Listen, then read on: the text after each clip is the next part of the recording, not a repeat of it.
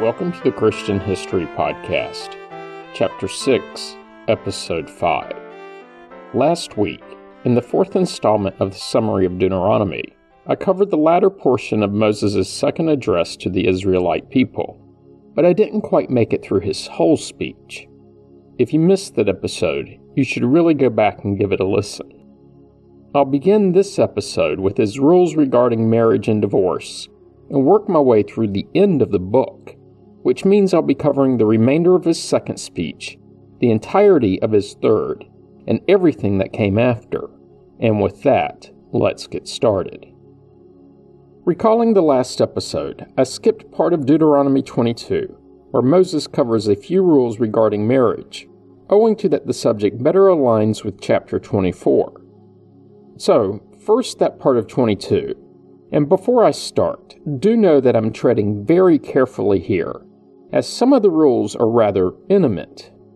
Also, note that while some of these rules may seem rather odd or random to us, I'm sure it was another case of where Moses, as the supreme judge of the tribes, had run across all of the issues before. Finally, I'm taking a few liberties with the order in the text and the other parts too. Moses is constantly switching between several subject matters, and I'm putting it in an order that's a bit more efficient and will help me plow through it. And now, with that, what did Moses tell the people? Men shouldn't accuse their new wives of having an um prior relationship unless it's true. If he makes the accusation, then her parents have to provide proof to the town elders that the accusation is not true. The proof to be provided is a bit graphic, and if such proof is shown, then the accusing husband is to be punished by the elders of the town. He has to pay his wife's father 100 shekels of silver, and he can never divorce her. This is close to 40 ounces. At the current price of silver, this would be about 700 US dollars, and all of the usual caveats apply, especially those about the historic price of silver. Back in the text, if the parents can provide no such proof, then the woman is to be stoned. These punishments seem a bit lopsided. If a man has relations with another man's wife, then the offending man and woman are to be put to death. The same goes for a man who does the same with a woman engaged to be married. But only if this happens in the town where she lives. If it happens in a rural area, then only the man is to be executed. Moses provides a reason for this. In the rural areas, she may have cried out for help, but no one heard it. Finally, if the woman isn't engaged and they are caught in the act, then the man must pay the woman's father 50 shekels, and they have to get married. In addition, he can never divorce her. Finally, men can't marry their stepmothers. Moses seems to be codifying nearly everything. He knows he's dying soon, and is leaving as little to their discretions as possible. And that's that part of chapter 22. Chapter 24 begins with a bit of a story that leads to a rule. Suppose a man enters into marriage with a woman, but she does not please him because he finds something objectionable about her, and so he writes her a certificate of divorce, puts it in her hand, and sends her out of his house. She then leaves his house and goes off to become another man's wife. Then suppose the second man dislikes her, writes her a bill of divorce, puts it in her hand, and sends her out of his house, or the second man who marries her dies. Her first husband, who sent her away, is not permitted to take her again to be his wife. After these few rules, we're back to the miscellaneous ones a man is exempted from military service during his first year of marriage. The penalty for kidnapping or enslaving an Israelite is death. Be careful to prevent the spread of leprosy. Moses reminds the people that even his sister Miriam was stricken. Grain mills and millstones may not be used as loan collateral. Doing so would be the same as taking a life, probably from starvation. As for other collateral, when you loan something to your neighbor, you shall not go into his house to collect the collateral. You shall wait outside while the person to whom you are making the loan brings the collateral to you. If the person is poor, you shall not sleep in the garment given you as collateral. You shall give the clothing back by sunset, so that your neighbor may sleep in the cloak and bless you. The same holds true for a widow's clothing. Wages due to the poor, whether they are Israelite or not, are to be paid daily before sunset, as these people live on a day to day basis. Parents cannot be put to death due to the behavior of their children, and children cannot be held responsible for what their parents have done. Each person is accountable for their own behavior. Resident aliens and orphans have a right to justice. If while bringing in your grain harvest you forget a bundle or two, leave it behind for those less well off.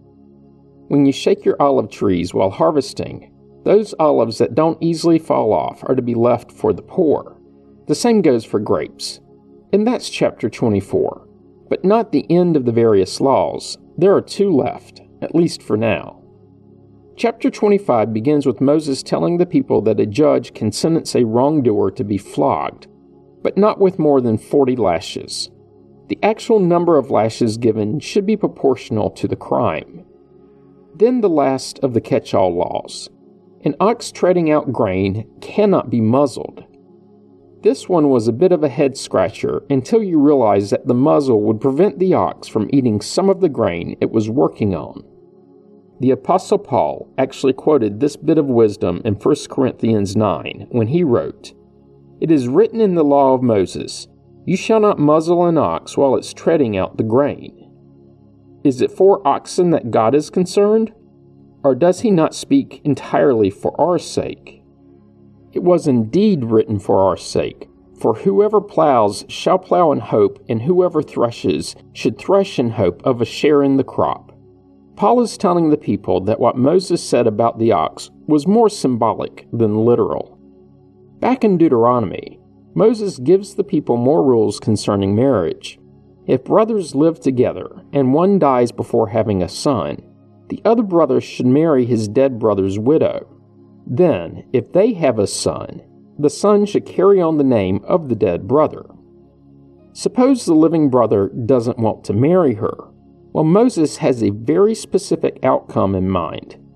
If the man has no desire to marry his brother's widow, then his brother's widow shall go up to the elders at the gate and say, my husband's brother refuses to perpetuate his brother's name in Israel. He will not perform the duty of a husband's brother to me. Then the elders of his town shall summon him and speak to him. If he persist, saying, I have no desire to marry her, then his brother's wife shall go up to him in the presence of the elders, pull his sandal off his foot, spit in his face, and declare, this is what is done to the man who does not build up his brother's house. Throughout Israel, his family shall be known as the house of him whose sandal was pulled off. I'm guessing this was a culturally specific insult, and quite honestly, it took me several times to say that without laughing. And with that, we're back to the miscellaneous rules and regs. If two men are fighting and the wife of one grabs the um private parts of the other man, her hand is to be cut off. Be honest when weighing things. Essentially, do not have deceptive trade practices. Moses finishes the chapter by telling the people to blot out the name of Amalek. Remember, Amalek was the grandson of Esau, and the nation he founded fought against the Israelites in Exodus 17. This was the battle where Moses and a few of the elders watched from a nearby hillside. When Moses would raise his hands, the Israelites fought well. In Deuteronomy, Moses reminds the Israelites that the Amaleks attacked them on that journey when they were faint and weary, and then killed the stragglers. Chapter 26 has Moses giving the people rules concerning their harvest, rules that apply after they settle in the Promised Land. The first fruit of the harvest is to be put in a basket and brought to the temple. He then gives the people the script they are to recite as they hand the basket to the priest, and also what they are to say as the priest puts the basket in front of the altar. A prayer that references their former bondage in Egypt and how they were led from it. After this, they are to celebrate the bountiful harvest. Next, he tells them what to do when they give their harvest tithe every three years. This tenth of their produce is to go to the Levites, the aliens, the orphans, and the widows. They are then to pray by saying, I have removed the sacred portion from the house, and I have given it to the Levites, the resident aliens, the orphans, and the widows. In accordance with your entire commandment that you commanded me, I have neither transgressed nor forgotten any of your commandments. I have not eaten of it while in mourning. I have not removed any of it while I was unclean. I have not offered any of it to the dead. I have obeyed the Lord my God, doing just as you commanded me. Look down from your holy habitation, from heaven, and bless your people Israel, and the ground that you have given us, as you swore to our ancestors a land flowing with milk and honey. Moses wraps up this address by reminding the people of their covenant with God. They are to obey his rules and regulations, and he will continue to bless them, raising them above all other nations. A theme he's been hammering in the past 26 chapters. And that's the end of his second address to the Israelites. Chapter 27 is the beginning of Moses' third sermon to the people. He starts by telling the people what to do on the day they cross the Jordan River into the promised land of Canaan. They are to take large stones and cover them with plaster. Onto these, they are to carve the laws Moses has given them. These stones are to be placed at Mount Ebal. At the same place, they are to build a stone altar made from stones untouched by iron tools, stones that are completely unhewn. From this altar, they are to give burnt offerings and sacrifices. Once this is done, they are to split up. On Mount Gerizim, the tribes of Simeon, Levi, Judah, Issachar, Joseph, and Benjamin are to stand for a blessing. And on Mount Ebal, the tribes of Reuben, Gad, Asher, Zebulun, Dan, and Naphtali are to take their places and hear what they shouldn't do a list of curses.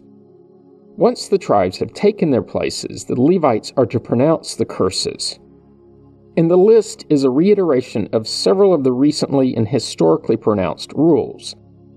Don't make idols. Actually, that's not strong enough. Cursed be anyone who makes an idol or casts an image, anything abhorrent to the Lord, the work of an artisan, and sets it up in secret. All the people shall respond, saying, Amen. The rest of the list takes on a similar form, but for the sake of brevity, I'll just cover the cursed behavior. Don't dishonor your parents. Don't move boundary stones.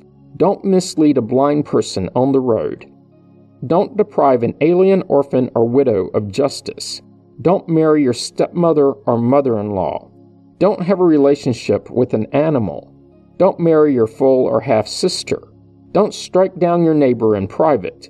Don't take a bribe to shed innocent blood, and above all else, observe and uphold the law. And that's the chapter. Chapter 28 begins with Moses' pronouncement of the opposite of the curses, the blessings. All of these blessings to be provided if they keep God's commandments. They will be blessed in their cities and fields. Their crops and livestock will be blessed their fruit baskets and kneading bowls will be blessed. They will be blessed coming and going. Their enemies will be defeated and will flee in seven directions. Those outside of Israel will notice these blessings and will be afraid.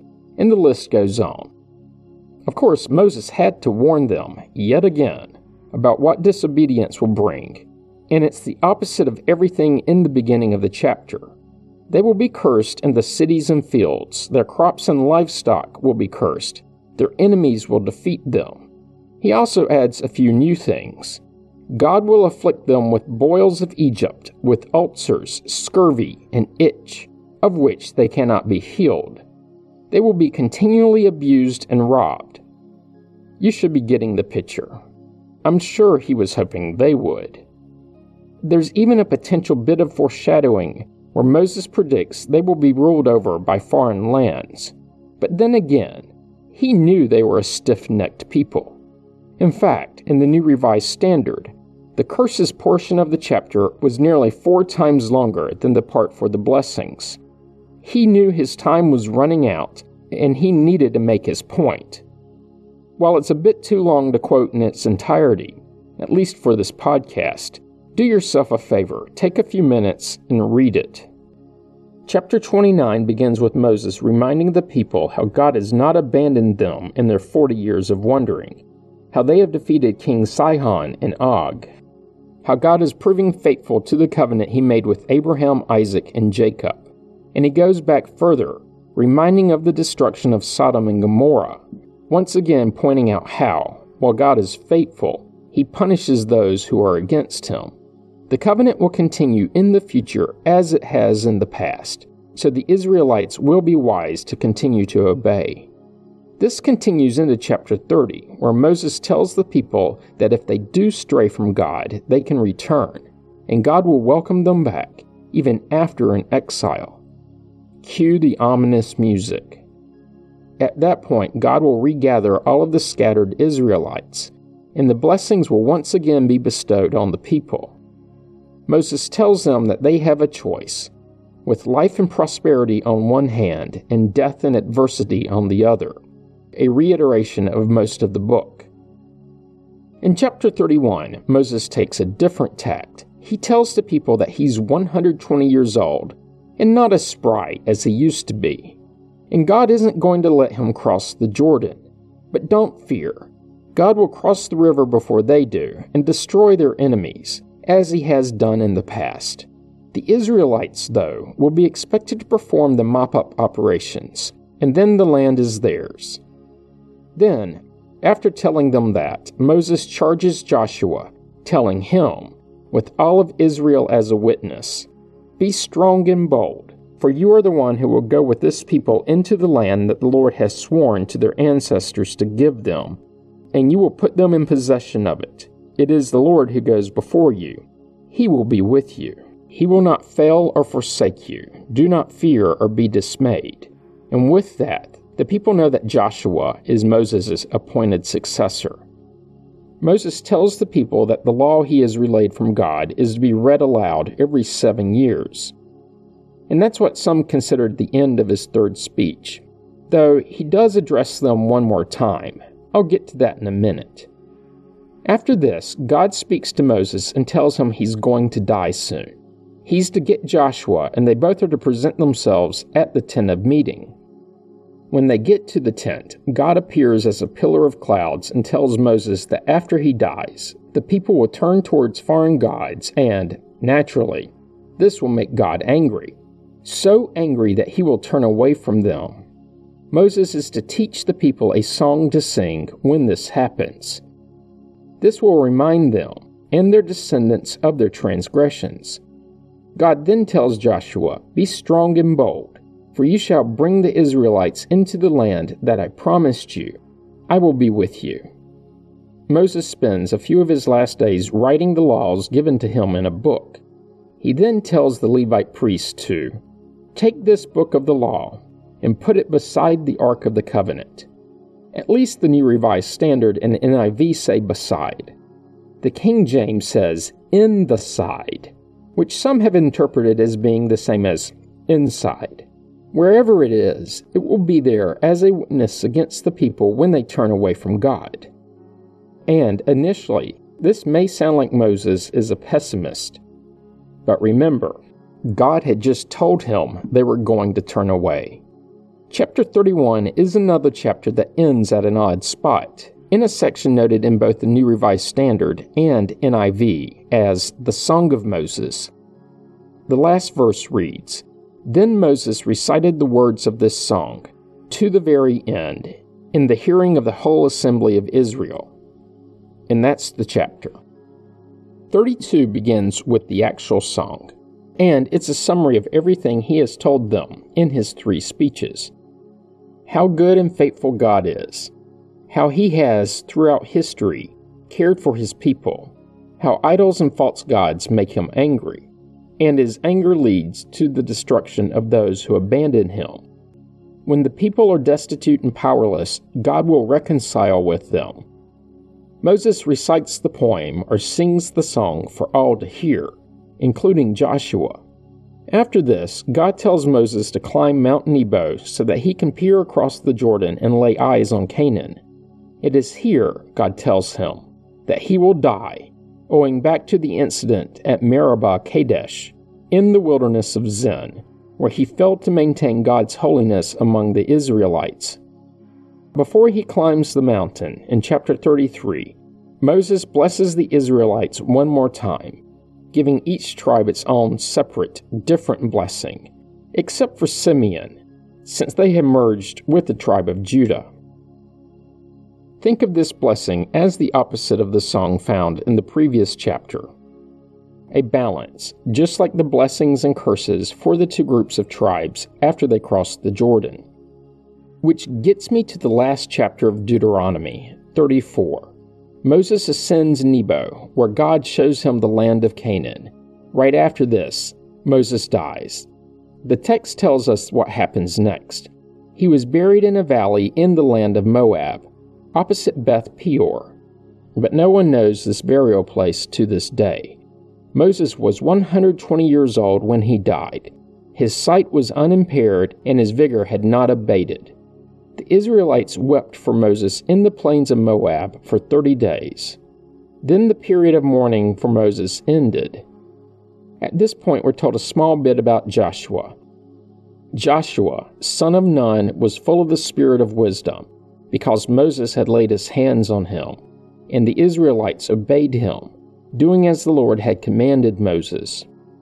The chapter wraps up eulogizing the man who has led them for the past four decades, saying, Never since has there arisen a prophet in Israel like Moses, whom the Lord knew face to face. He was unequaled for all the signs and wonders that the Lord sent him to perform in the land of Egypt, against Pharaoh and all his servants and his entire land and for all the mighty deeds and all the terrifying displays of power that Moses performed in the sight of all Israel. The phrasing of this passage seems to indicate it was written well after the earlier parts of the book. And that's the book of Deuteronomy and the end of the Pentateuch, and a great stopping point for this week's episode. Join me next week when I begin working through the new people, places, and things presented in Deuteronomy you don't want to miss it. Comments and questions can be sent to comments at ChristianHistoryPodcast.com. As always, you can find information about the podcast on the internet at ChristianHistoryPodcast.com. This week, help others to find the podcast by leaving a positive review on iTunes. You can find the Facebook page by searching the phrase Christian History Podcast as three separate words. Once there, be sure to like the page so that it's easier to find later. Finally, if you're enjoying the podcast, subscribe so you get the episodes as soon as they are released and you don't miss out. Thanks for listening and have a great week.